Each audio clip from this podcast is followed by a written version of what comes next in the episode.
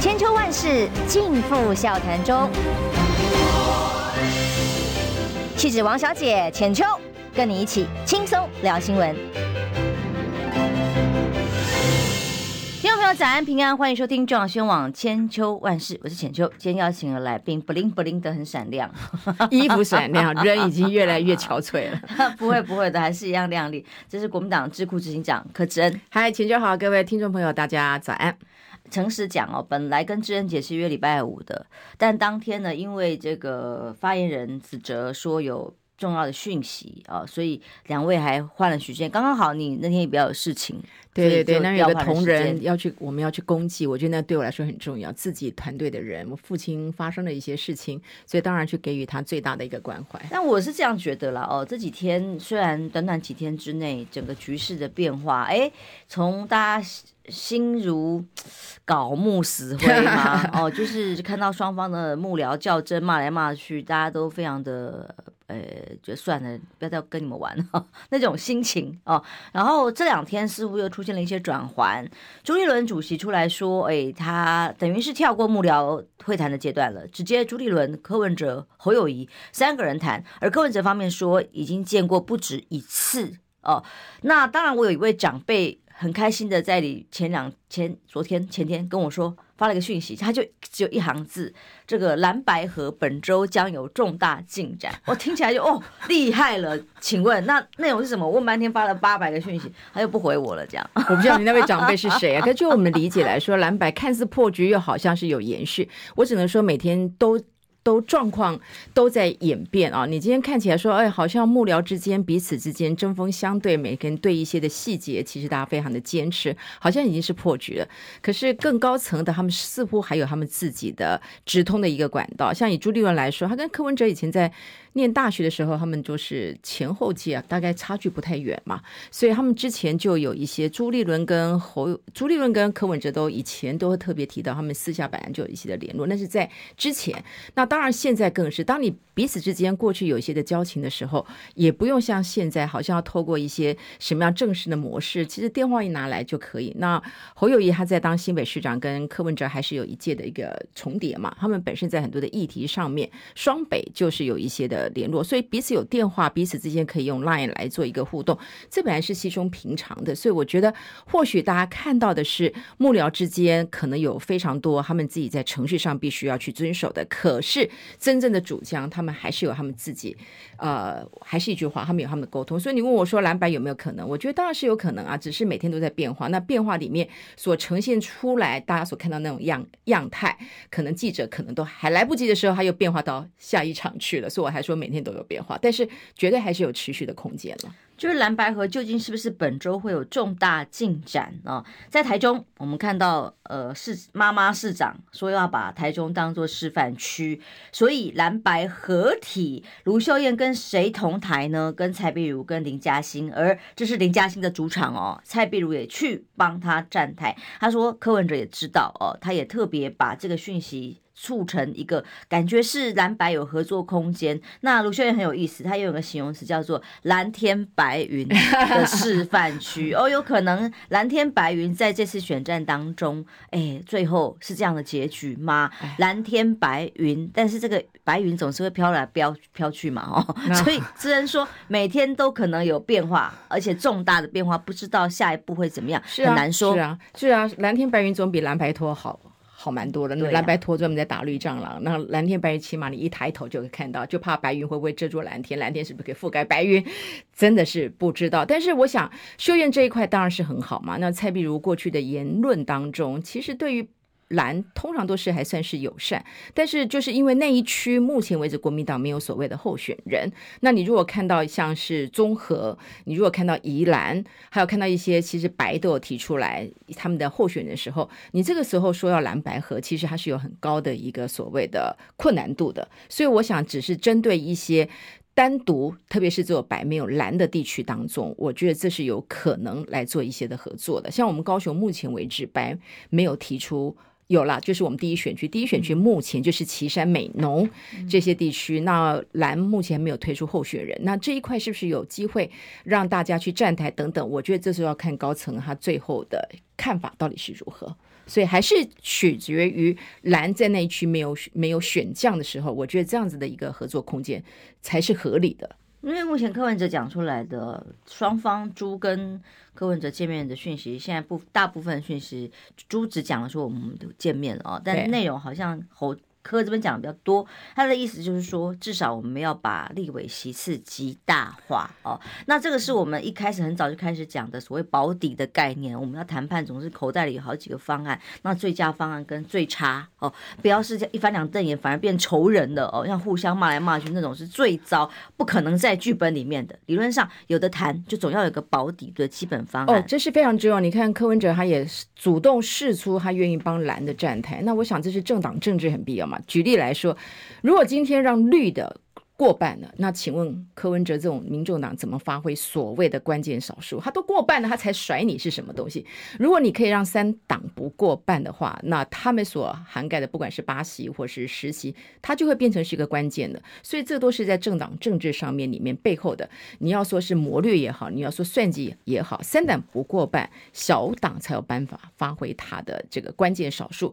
所以说不管怎么样了，国民党这一次我们预估他的立委的席次应该会比现的三十八席应该还要去多，因为非常乐观看待席次。我觉得是要你看这个所谓的一些候选人，还有相对于过去一些民进党现存的候选人，其实一比对，不管在基层实力或者是在一些的知名度上面，很多的选区蓝营是有机会能够把它夺下来的，渴望往上冲几席呢？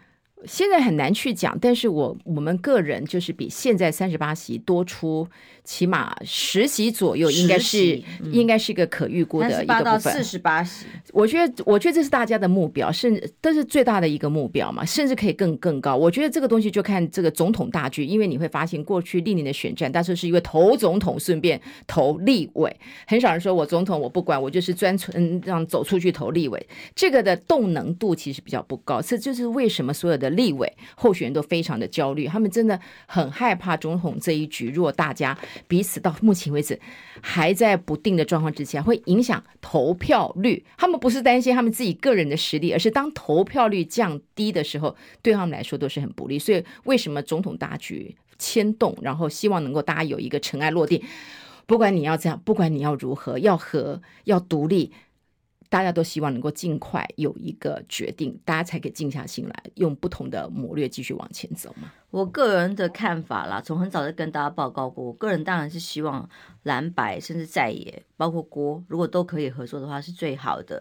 如果万一万一真的不能合作，那至少也要在立委席次这里有一些既定的基本的保底之外，然后互相不要再骂来骂去，这种互相的冲突呢，只会让选民更厌倦。就是刚刚知恩姐讲的啊，到了投票那天。光看到你们这些总统候选人大人们这么骂来骂去，就懒得出去投票了，好吗？是啊，是是，这绝对是的。所以很多的我们蓝营的支持者就是说，你看到蓝白河，他为什么会觉得很兴奋？包括你那一位，我也不知道是哪一位重量级的长辈，他就是因为是看到有希望。一般人都是因为看到有希望，然后都觉得自己就是那个投下去就会让这个整个情况的。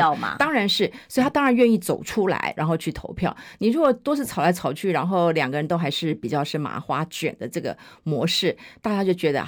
反正就是菜戏嘛，他就觉得干脆就就就算了，所以这个是整合最大的一个意义啊。我们当然也会知道说，柯文哲这一群年轻朋友会不会因为这样就投就会愿意投下这个组合，未知。但是我很清楚知道，我们有非常多的蓝营的支持者，甚至是更多是长辈，他们会因为是这样子，他们愿意出来投票。这个一来一往，我相信这个整个所获得的加加减减，应该还是比较正向的。对呀、啊，然后所以这样一个一个关键喽，第一个门槛就是有没有办法互相站台啊？台中说是示范区，互相这样站，哎，就不会被党纪处分了嘛？没有没有，还是一句话，你必须要没有蓝营的候选人，不然你怎么去站？你也怎么去站？嗯、如果有蓝跟白，你这个东西就很难嘛。所以我个人认为说，这种站台应该，但是目前就算没有白。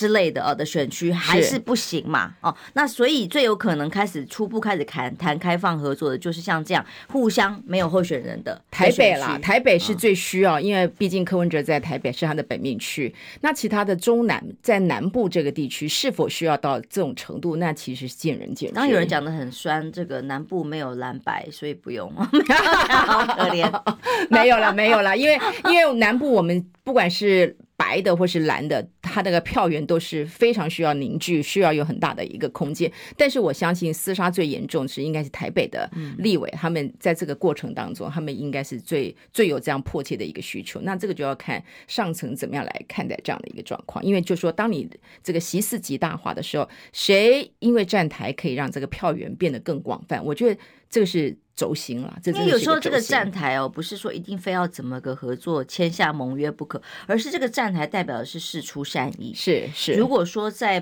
不管你说南部，也许科的影响力不见得那么大。哦，但北部科粉特别多啊，非常多，非常多。那在北部的站台，如果是在民主党没有提名的选区帮国民党的呃参选人站台，那这都是互相示出善意的表现。同意啊，完全同意啊，因为就像我们刚刚说的嘛，柯文哲跟朱主席也都提到了，让这立委的选区的当选人数是极大化，这是大家共同目标。你其他可以先不要讲，但这种极大化的一个目标，看用什么样的方法能够让它达到。我觉得这个是北部立委的候选人。他们现在急需想要知道，那在这个需要真的需要有个方向或一个策略，大家一起来看一下。所以我这样可以说，这个阶段已经进入到另外一个深水区，也就是说，之前呢、我看是比较是侯办这边的金执行长，对于某些小鸡，只要跟。不同政党候选人稍微站近一点，就哔哔哔哔党纪处分，包括来 B 节目上面，就就动不动就很容易被被喊话啊，会要被处分等等啊。但来我节目真正被处分的，目前是还没有啦。但喊话处分没有啦，特别多，每天都在变化。但这个哔哔哔哔这个阶段已经过去了，所以当执行长这个阶段的会谈呃已经透到退到比较下一线的时候，现在往党中央这里，朱立伦主席来主导。呃，合作的氛围，或者是对于这个互相站台的容忍度。就会相对提高了吗？哦，我我我觉得这个东西还是要看，因为金金执行长其实在这个侯办里面，他不管是在运筹帷幄，在很多策略的掌握上面，他还是最具有非常大的一个关键。但是主席他在以中央主席的一个角度上里面，他有他自己的立场要持。可是我知道他们两个其实在电话沟通上是完全没有任何的问题，所以每个人很想在这个说，到底是就像柯文哲说，到底是啊呢，是谁才是个决定者？我我个人觉得这个东西其实不用太过于。去见缝插针，侯。市长跟金跟朱这个三角关系里面，目前为止都是维持一个非常好的一个沟通管道，彼此都可以拿起电话来去做直接的一个沟通。但是对于这个立委的这个部分，因为金执行长是主要是负责侯市长在这个总统大选里面的一个操盘的总舵手的这个角色。但是整体而言，不管是总统或是立委，那立委这个层面里面，朱主席当然有他非常重要的一个角色。所以我也只能说，这个当你的总统候选人不是主席的时候，当然你就必须要有一些些。不同的方式里面，大家能够取得一个平衡，但是我我可以说，他们三个之间的沟通是完全没有问题的，电话的沟通没，没有人想当战犯，谁会是那个破坏合作的战犯呢？现在看起来大家都说都是你，都是你，然后到底谁才是？但无论如何，刚刚刚好现场有朋友提到了所谓初选制度、民主初选制度这件事情，其实看起来就是很难嘛，不太不可行的嘛。以现阶段剩下多久？不到一个月就要登记了。其实不会啊，等一下，如果、哦、如果有时间的话，因为因为他在这个我们十四号，哎，他们好像是是十四号吧？对，就是双方阵营。好，那我们进广告。好，广告回来让你谈。你认为民主初选制度其实是可行的吗？休息一下，马上回来。想健康怎么这么难？想要健康一点都不难哦！现在就打开 YouTube，搜寻“爱健康”。看到红色的“爱健康”就是我们的频道哦，马上按下订阅，并且打开小铃铛，就能医疗保健资讯一把抓。想要健康生活，真的一点都不难，还等什么呢？爱健康的你，现在就打开 YouTube 订阅“爱健康”。千秋万世尽付笑谈中，气质王小姐浅秋，跟你一起轻松聊新闻。迎回来，赵宣网千秋万世。今天访问的是柯志恩执行长哦。那么一开始节目我就跟大家讲，一个长辈告诉我，姑且不告诉大家是谁好了，因为我等他真的具体有这样发展，我当然就很衷心的期盼。他说蓝白河本周将有重大进展。那么柯文哲现在的说法是说，跟朱立伦跟侯友已经见了不止一次。现在的说法好像是说暂缓谈总统谈判不会这么快。哦，暂缓谈总统，可能就是说先立委合作的这个层次先来嘛，这叫做层次概念保底嘛。这我们早就提出来过了。如果先保底的话，现在深水区，因为刚刚智恩还是认为说，如果民主初选制度在最后倒数不到一个月时间的登记前呢，哦，还来得及执行的话，还是可以成为一个谈讨谈论跟谈谈判。的考虑吗？还是我以为这个这一关已经过了，已经 pass 哦，这关不不可行，已经已经跳过，不会再谈了。显然是还没有放弃。其实也不是，因为那个民进党提出的全民调，那其实有很多的数据来告诉你说，全民调它的可信度其实是也是一个问号，就像。大家都提到嘛，黄珊珊一直说他的这个全部的手机的民调，他过去在跟蒋万，就是去年的事情啊，他都是第一啊。那事实那时候的民调，只要是手机民调，他也都是第一呀、但是你出来，他就是输蒋万是七十八嘛，那这个就是一个摆摆出来的一个事实。然后呢，赵少康大哥也特别在节目中听到嘛，他就说找那个盖洛普，就一个非常公信力的一个民调单位，他们找一个非常会问的。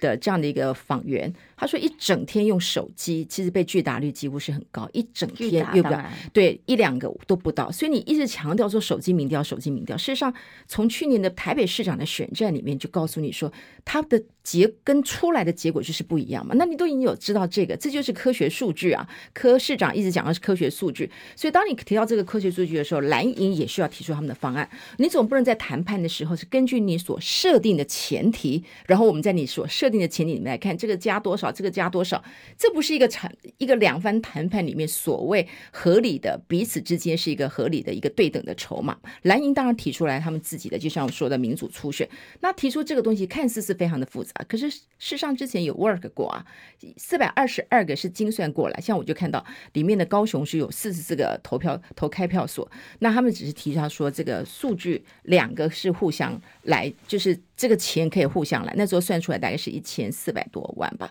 但你如果说觉得这个太多，钱太多，那我们就把它降到投开票所两百一十一个，那这样的价钱就可以一个人七百多万，两党平分就是三百五十万。那这个三百五十万可能对于政党来说还是可以，可以，可以算是可以接受的。所以我们只是提出来，这是一个可行方案。那是不是一定要进入到这个层面？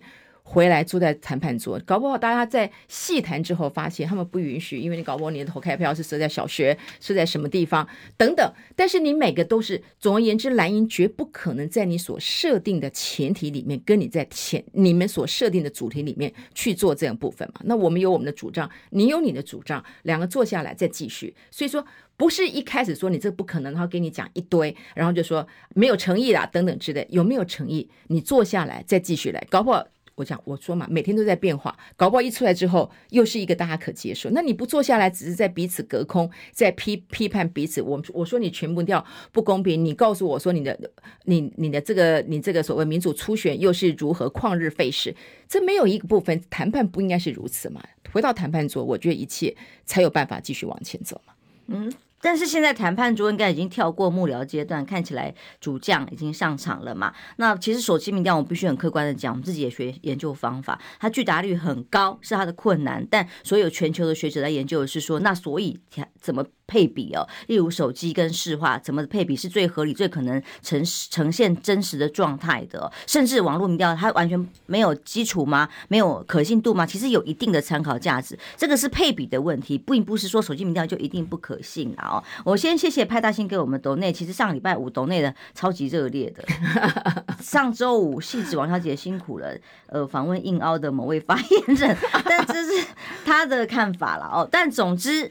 呃，如果那个争议很多的时时间点过去了哦，就像柯志恩呃委员说的，每一天都在变化，在这每天的变化里是往好的方向去发展，那就是好事嘛哦。那现在的确双方更坐下来谈了，你对于这三个人目前谈的进展有没有？你觉得看法是如何？连我们的主席还有侯市长这一方面都不愿意，他就我们就等着看柯市长如果被问了，因为他通常是被问了。多了，他就会特别提出来里面到底是什么，我们再来做回应就好，因为他们应该有一些的共识嘛，对外的一个。有没有一个时间表？至少一个月。我想民众党都认为在十月底嘛，现在已经是了。嗯、我们十月二十八号在高雄有一个大造势，那二十八号距离三十号、三十一号只剩下三天嘛，所以你就你就再等等看吧，反正反正，但是浅秋，我告诉你，本周很关键啦，只能这样说。我觉得下礼拜一二比较关键、啊，下礼拜一二三十一号啊，嗯、那就不是就是最后了。嗯、但是你有没有发发现，其实？我个人觉得啊，现在选战其实还蛮冷的，冷到就是你看到那个扛棒。以前我我们都觉得 COVID 之后的我们九合一的选举已经算是蛮冷的，到最后一两个月才有。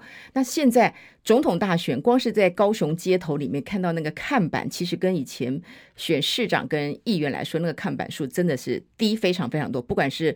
国民两党都是一样，所以选在目前为止，大家是有关切的，会关切。但是你那个是因为我们在这个圈子，大家觉得是非常的关切。否则你看这个走在路上的一个氛围，那个整个的选举的。感受度还没有热起来，所以目前为止大家都在普步前行嘛。所以十一月选民都厌世了，好不好？被大家搞的。其实那是我们 那个是我们所所遇到的这些周围，因为看到我们的人跟我们反映，都是对这方面会比较是有热情的。因为蓝白有机会合的时候，是大家感觉气势最好的时候，从电视台收视率就可以知道。但是反之，当互相在那骂来骂去的时候，就是低点啊。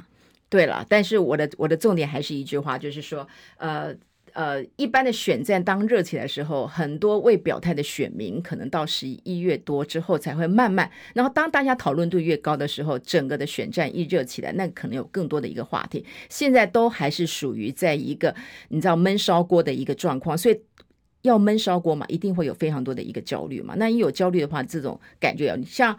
我想，不管是你嘛，或者是我自己，连在高铁站常常就被拦下来啊，到的啊，到的西被安诺也被抓在路边。你你素颜跟化妆其实都差不多的美丽。所以呢，我再问一个人的角色，那郭台铭的角色是什么？哦，呃，党党中央对于。朱立伦主席上次在初选过了之后，几乎跟郭台铭简直是一个没有办法再沟通的阶段。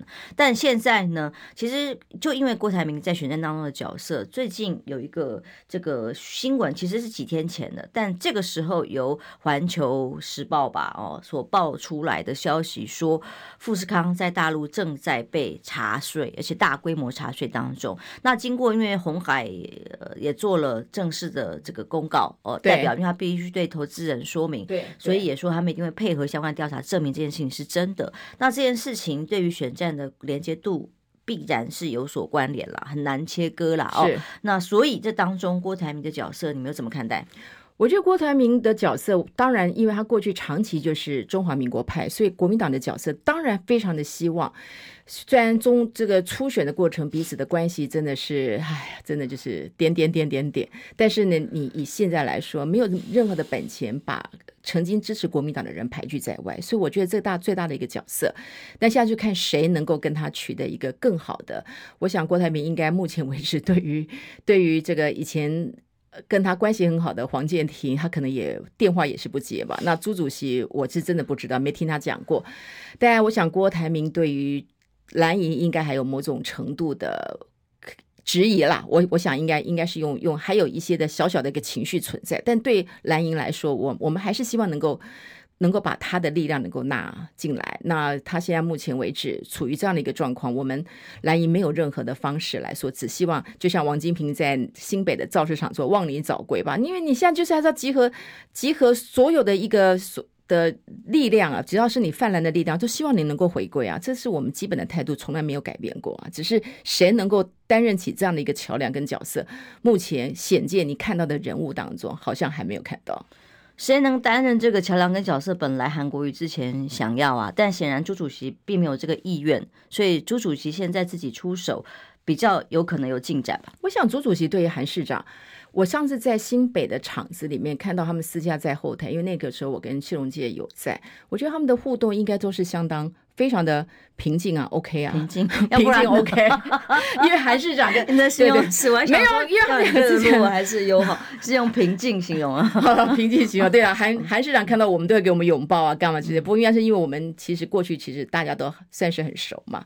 那市长跟跟主席之间，我想他们是大人呐、啊，这个成熟度会是有，他们两个之间是如何？但是我想以朱主席的角色来说，他还是韩国瑜市长，他自己当好统姑嘛。哦，朱主席现在。就是由他来出演，出面扮演这个角色。我只要可以成功，不会有人有意见。对对，但但是他还是很需要侯市，他他还是需要韩国瑜市长的一个力量。你看他随便 韩市长，你看不管在哪一个场子里面，他所讲话的金句连连啊，每一次他的讲话真的是马上就让大家可以知道他在讲些什么。这个东西对于蓝营的选战当中，适合扮演这种吉祥物的角色吗？他不只是吉祥物，我 我我个人觉得他大家都还是希望韩市长能够扮演更多需要不管。是在沟通协调里面，特别是已经断线的部分，可以找那个还没有已经断线的部分里面，市长韩韩市长起码可以在这个角色上面可以突破，然后更往前进一点的。我觉得这是完全毋庸置疑的，完全毋庸置疑的。嗯，Yeah，好，总之现在是在。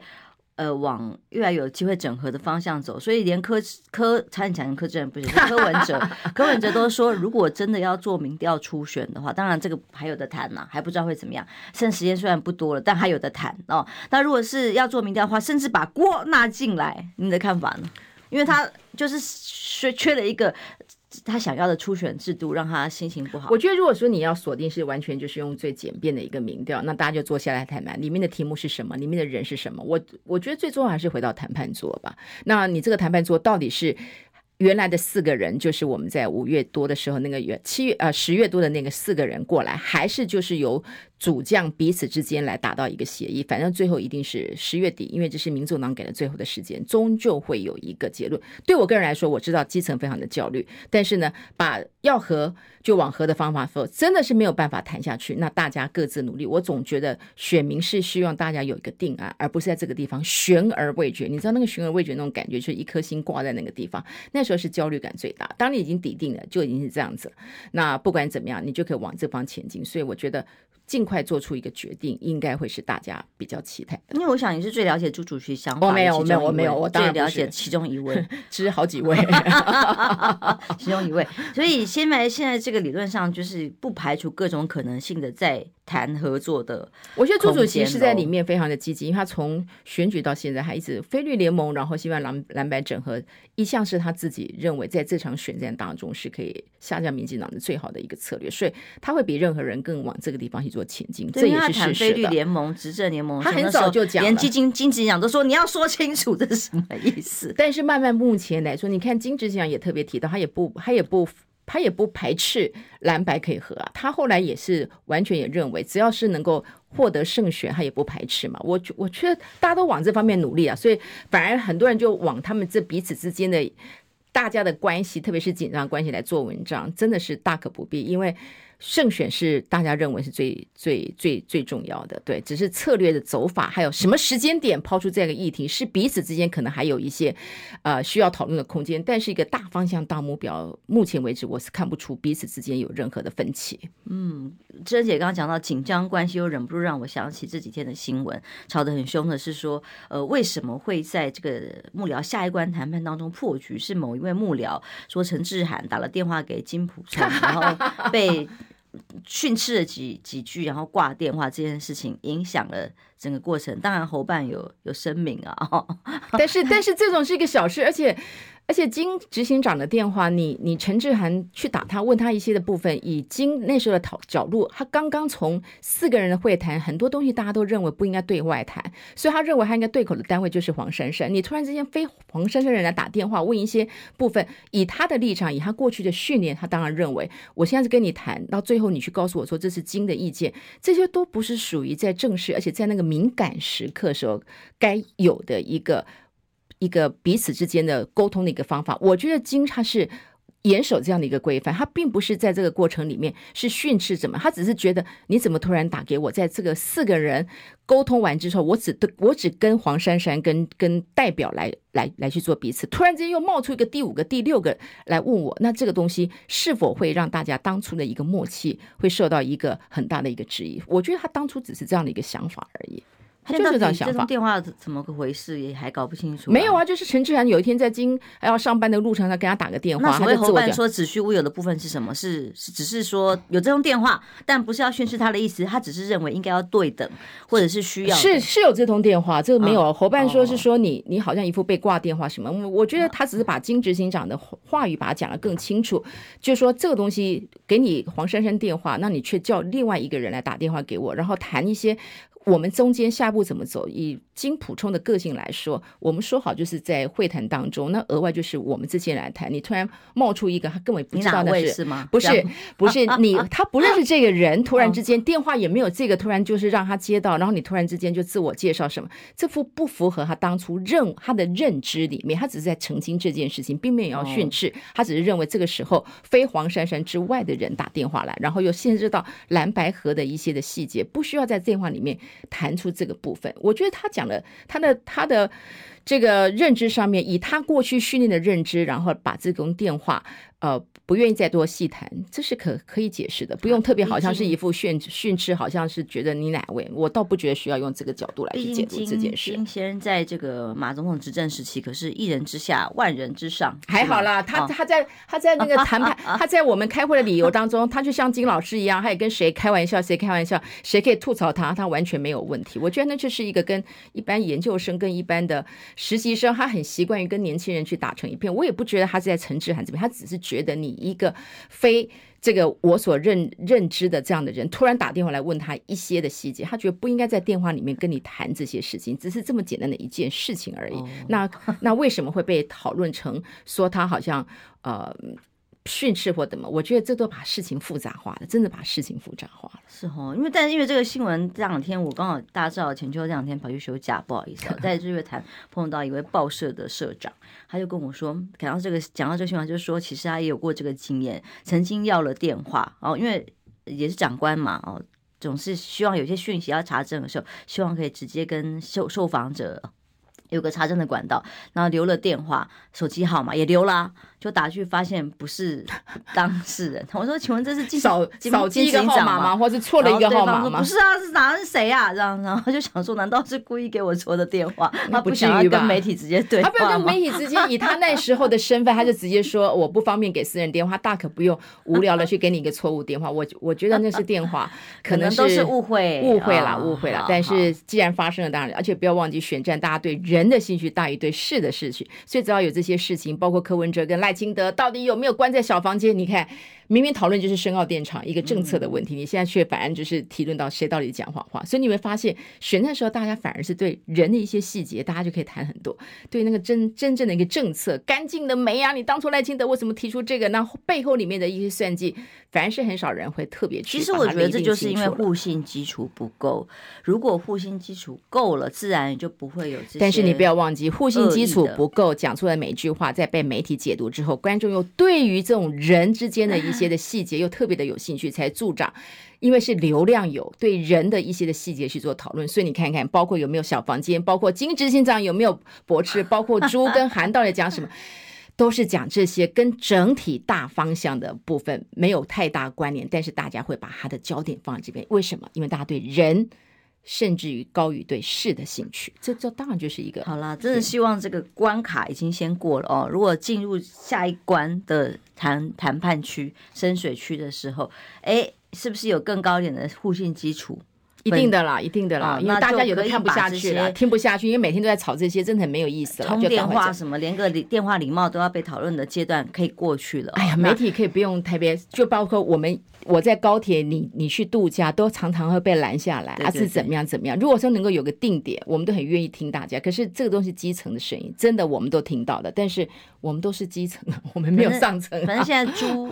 既然觉得他自己来谈最适合，但现在是朱侯科三位进入了深水区的谈判，那就看看接下来最关键这个礼拜，甚至之前说是下礼拜一、下礼拜二，因为民众党给予十月底嘛，民众党说十月底嘛，而且十月底应该会有一个，嗯、应该会有一个突破性的一个发展嘛。我我个人突破性的发展，我们期望，我们期望，因为这是民众党所给的时间嘛。虽然我认为现在的选战的氛围还没有起来，但是我们都认为十一月。登记前的那个时候才会出来，但是民众党既然给予十月底的这个时间，那当然你总要有个决定吧，这是他们设定的目标。所以你说突破性的发展就是是或不是嘛？不是吗？至少看起来现在就是说哦，是或不是，至少会有立委这个席次极大化的合作，大家期望了，大家期望了。那再往上有没有机会？就等着大家的智慧来做决定。休息一下，马上回来。我关心国事、家事、天下事，但更关心健康事。我是赵少康。推荐每天中午十二点在中广流行网、新闻网联播的《听医生的话》，我们邀请到的都是国内数一数二的医疗权威，给你一个小时满满的医疗资讯，让你健康一把抓。除了收听以外，还要到 YouTube 频道上订阅 “I Care 爱健康”，按赞、订阅、开启小铃铛，爱健康三支箭，一件不能少。千秋万世尽付笑谈中。气质王小姐浅秋，跟你一起轻松聊新闻。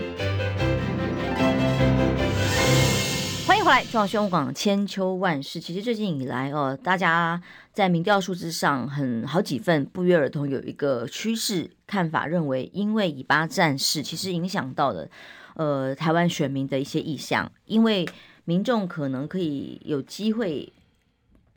不想要这样，但是先看到了一个典范嘛。哦，其他国家当发生战争的时候，很多人已经忘记了战争的残酷跟可怕。但是因为以巴加上了俄乌，让大家更知道，连美国都把我们台湾跟乌克兰 跟以色列摆在同一个等级上。呃，当然，一个最新的消息是，昨天中非中国大陆的渔船跟菲律宾的船舰啊、又两度碰撞，那互相都说对方是恶意挑衅，南海冲突也是。随时有可能一触即发，现在已经有两个战线了。下一个阶段，我们请左正东教授来跟我们聊，在以色列多线想要开发战线的情况之下，什么时候战争能停？最惨当然是平民老百姓，而两岸之间的问题，绝对是这次总统大选的重中之重，跟二零二零的状况又不太一样，是以至于让最近赖清德的民调上面再往下滑的原因，就是因为认为他恐怕不是可以带来两岸和平的人，他恐怕是带来两岸兵凶战危，甚至人民就像那些百姓可能要面对这些惨惨况的一个呃相对负面的因素哦。那所以包括了今天富士康是不是被中国查税这些消息，赖清德当然很开心，然后跳出来说哇，这个时候可以拿来就是说你看看吧，介入我们选情啦哦，或者是呃中共同路人呐啊，或是要。呃，各种的说法，哎，忘记他们昨之前怎么贴郭台铭红标签的？那这个时候不是刚好也帮他撕了标签吗？啊，但重点在于谁才有可能让两岸之间和平？这个时候是论述非常重要的时候。那双方的善意，就好像我刚刚讲到，这个连这么这个。各政党之间的谈判如果没有信任基础，都要这样放话来放话去。两岸如果没有互信基础，那赖清德去谈去去搞，他只只能想跟他吃饭喝珍珠奶茶，谁理他？不是吗？民进党的政策一向都是仇中，而且他操作这个仇中已经是让他们得到非常多选举的红利啊，所以他们当然。没有办法像四年前，比如说香港的雨伞运动，或者是抗中保台。你看“抗中保台”这四个字，在这次选战当中其实很少被提到，所以他们还是想在从这个反中的这个过程当中啊，再再去看看有什么什么可以弄。所以被他们找到一个叫做马文君的事件等等之类的，对不对？然后马文君，哎，马文君他呃，昨天在这个他们自己的地方啊，普里的地方，好像应该是普里的庙口啊，的确很多的乡亲来给他赞下，然后。我不，我觉得我不能够接受，是因为民进党把马文君、把廖婉如这些在国防委员会里面提到的冻结案，特别又把它凸显出来，就说你看你们还在挡什么？拜托，我真的觉得是民进党到底是脑子到哪里去了？立法委员笑话，立法委员监督预算不是天经地义，而且它只有冻结好吗？对，冻结你只要来报告，或是你做出更好的一个所谓的解释，他只是对你这样的编列预算是有意见，你来做好做好，告诉我你为什么这样子编法。你现在好像把它打入，你只要对国防预算有任何，各位，你真的觉得国防预算每一件事情都这么样子清清白白吗？这个预算一出来就是千亿的，你真的觉得立法委员难道不应该做好监督？可是你看，他就把它导向，知道谁冻结，包括江启臣也很倒霉，你看他在。那个丰言的扛棒就是投给张启臣，就是投给什么什么之类的。你把所有的冻结都变成是你在舔共，你是中共同路人，他竟是要把他做这样子。那我眼睛要，台湾很多人也都买单。太多太多国防的预算是里面。被做哪一些的手脚手脚你不知道，我提出来，要是你，你难道不想去了解你纳税的钱是怎么样被用的吗？你而且更何况，它并不是删，它只是冻结，叫你讲的更清楚，就把你扣上一个大帽子。所以你可以清楚，民进党的选战当中一定要跟中国有关，他才有办法获得。所以包括这个红海这个地方，或许这个郭台铭，这个郭台铭不是已经郭董已经提到，他已经十四年没有在管事了，那就是一个富士康，就是我们的刘刘董刘。总经历对不对？刘伟阳他必须要去做一些的解释，可是他们我相信大家还是会把它框上，就是跟我们台湾这个选战有关系，那就看看。郭董的一个回应，不过我觉得郭董还没有回应之前，赖清德干嘛？这个时候好像跳出来，哦、我觉得很开心。拜托他之前，哦、民进党之前对于富士康的一些一些所发生的状况，他们是多么如何的恶意的攻击。现在只要是只要是中共对谁开枪，他就马上站在另外一方面的部分，保护你一样，对，死所以你就可以看出他们的这个技能。这个红海 到底这个富士康会不会买单？啊、连王立强现在都不给他政治庇护了，对不对？帮、啊、你们那么多的汗马功劳。向心夫妇，向心夫妇他们离开的时候，民进党有讲过任何一句话吗？你？被滞留了一千多天，人家出去了，人家回去的时候还非常的感谢媒体，还有一些社体社群朋友对他们的温馨。你你一个莫名其妙查不到任何证据，你跟人家关了一百一千四百多天，你没有任何一句话讲吗？王立强事件你没有任何一个澄清吗？不应该道歉吗？然后所以说你现在又开始另辟战场，然后又开始去再再再去讲你今天所讲的每一件事情，只要看到有个新的，好像猎物嗜血一样，马上就开始开另外战场，再继续咬。然后呢，对于已经过去的，你都已经证明你是。错误的，你利用这个东西，你没有任何一句回应的话，从来没有道歉。那我们的选民假装没发生，我们的选民还跟着他的剧本一步一步的跟着他入戏，跟着一步步的骂。然后你骂完之后，发现这些都是子虚乌有。我们的选民难道没有办法对于你当初所骂的事情有任何一丝觉得，哦，阿凯阿内啊，好我躺东抽西我不赶快，我们的选民也不会。然后你就看每一个人，就是看你被锁定在什么地方。然后马文君这件事情，可能发现最近的流量可能没有到那么好的状况。哎，你不就像郭不是是因为郭喜呀？哎呀，不郭喜最近的鬼话录音带被被大家查证踢爆了，然后开始又又开始找另外一个话题，然后都是不好打，然后没有流量的时候又开始打另外一个议题，所以我就觉得。所以你就会发现他们的整个选战的策略就是如何，然后选民就大家就跟着去嗨，然后当他讲到蓝白合刚开始凸显彼此之间的矛盾点的时候，大家也跟着入戏啊！我到高雄去的时候，我的很多亲属就 就跟着每天看这些八点，然后问我一些问题，然后他们都是完全就已经 follow 这个他们的剧本，然后我们虽然是亲属，但是都不同的党派的，然后你就会发很多的事情跟他们解释。当我耐心跟他们解释完，他们发现，哎，阿里够嘛，我得力呢，可是。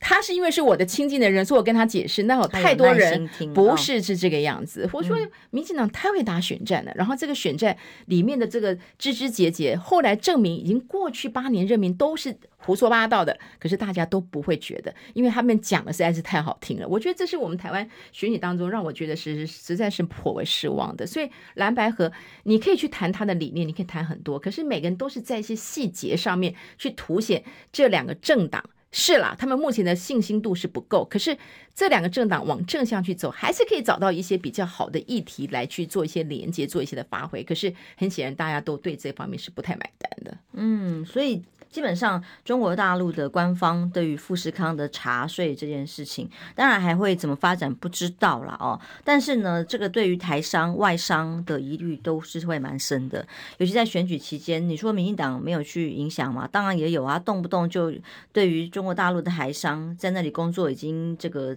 呃离家背景在工作，动不动就要给他办各种诶什么共谍啦，呃。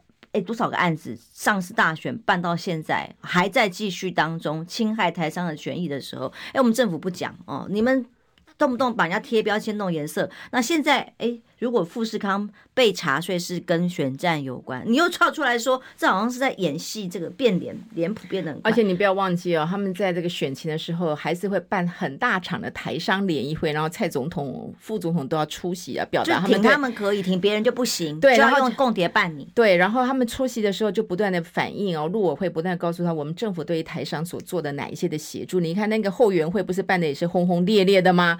然后大家就在想，奇怪了，你们当初是怎么样来对待台商？然后对于这个陆生，我们这个台湾学生彼此之间很简单的一个学术交流，他们都会做出一个非常奇怪的一个所谓的界限。然后突然之间到选举之前又这么又要举办，要大家的表态来支持，然后告诉你陆委会是做的多么好，多么好棒棒。我常常在看到他们这个做的这些行为，我都觉得有点。完全不是活在同一个时空当中的。就当我听到赖清德喊“我们支持红海，呼吁大陆”，我其实看到电视新闻在转播那画面的时候，我就已经有这种感觉了。是他喊支持红海，呼吁大陆要珍惜台商 哦。他这样喊的时候，我就有一种恶心反胃。他支持台商，请你对我们台商做了哪些的事情？当我们到去帮台商做一些的建设性的做法的时候，我们是如何被你贴上这样的标签？所以我觉得大家真的要看清楚啊，就是说，民进党他们完全。用选战的策略来当做是一个很大的主轴，只要能够增加他们的选票，他就会往那个地方去去做这个收割的一个动作。可是实际的做法，你你明年如果真的让赖清德在当选，你看着好了，他对于大陆、对于对于这个台商，还有对于这些陆生，我们政府有珍惜台商吗？是啊，请问，啊、请问啊，那我就觉得真的呼吁一下，你真的要感受一下，你真的我们的陆委会，我们这些真的。真的有对你们发挥最大的一个功效吗？当初我们在 COVID 的时候，这个彼此的这个班机等等，太多的事件在一一把它拿出来做。小三通说是木马屠城，然后疫情之后要恢复通航有多么的难，到现在团客都还没有办法互相。六百万人有一百万人是属于陆客，然后今天王国才告诉你这个目标在今年完全没有办法达成，明年再看看。每一次都是用开这样的一个支票，可是。我们大家都还是买单，台商要回家，两岸都还被你们卡来卡去，那更不用讲说，因为两岸交流当中被你贴红标签，说是共点，然后要办要法办，各种言论都被限制。哎，这个叫做真实台珍惜台商啊，然后让两岸之间的交流经贸在各种的层层限制底下，他们更艰难呐、啊。本来就是、啊、这叫做珍惜台商啊。对啊，所以我们大家看到这个东西，我们就觉得想哑然失笑，就觉得说李喜的公撒，可是他就可以讲的脸不红气不喘的，然后就觉得。我想他打从骨子骨子里就认为他们自己做的相当好，都已经面面俱到了。这个真的是最可怕的一件事情，所以大家还是要看清楚了。因为两岸的和平，真的，我们当然是会会做一些侯友谊的这个说法里面。也都认为说已经做好一个备战，该有的一些真正对台湾防御有帮助的这些的武器，要好好的去做一些的检视，该买的还是会买。但是重点是你不要让他走到这一步嘛。那你基于过去的一些的彼此交流的经验，跟对岸之间可以有一个比较平和的一个对话，我觉得这个部分。还是有他的机会存在的，对不对？不要每一次对话你就开始，民进党就叫你表态，那你那你是怎样？哦，你一定要在什么前提？拜托，你在对话的时候，你还要讲这么多。我跟浅秋你对话，我们还要先事先讲一下，要有前提，我们才可以讲话嘛。我们需要如此吗？但是常常讲，常常说，你不觉得大家就彼此就会因为基于一番的有过这样的一个基础，要做什么事情，其实比。也就比较好去沟通嘛，不是吗？你把人性放到你的政治层面上，就比较很容易理解啦，对不对？哎呀，我真的觉得睁眼说瞎话真是民党的强项。当他打压侵害台商最严重的不断的事迹斑斑可数的时候，他现在却可以说：“哎呦，红海被查税，要呼吁珍惜台商。”我就告诉你，我整个毛骨悚然，因为他不断的在找。过去有，我就说嘛，过去有一个抗中保台四个字可以让他赚取红利。那现在他，你不觉得他从五月开始，一定一直在找到底有什么可以跟这个有关联？然后呢，有一点点的关联，你就把它扩大。马文君事件里面是其实是被郭写录音带破了，所以这件事情是徐巧芯有功，否则你又开始去连接到哦，你到底是卖给中共有什么关系？如果他是怎么，他就开始做不同的连接。他总而言之，任何的。状况，然高检署脚步侦办的绝对比可以想象现在还要快很多，就是因为那个录音带内容他没有办法回答。对啊，所以说啊，你看每一次，还有包括非常多的一个状况。林北好友，你们还要等着看一下哦。对啊，林北好友是啊，不过我觉得国民党啊，不像你搞了哈。你如果我们可以操控网军，不要今天的呀！今天我们的网军要是有那么多的部分的话，我每参加求安内啦，对不对？所以这些都是应该大家继续加油往前进吧。谢智恩来，那么希望正他如他所说的有好的方向发展哦。好，拜拜。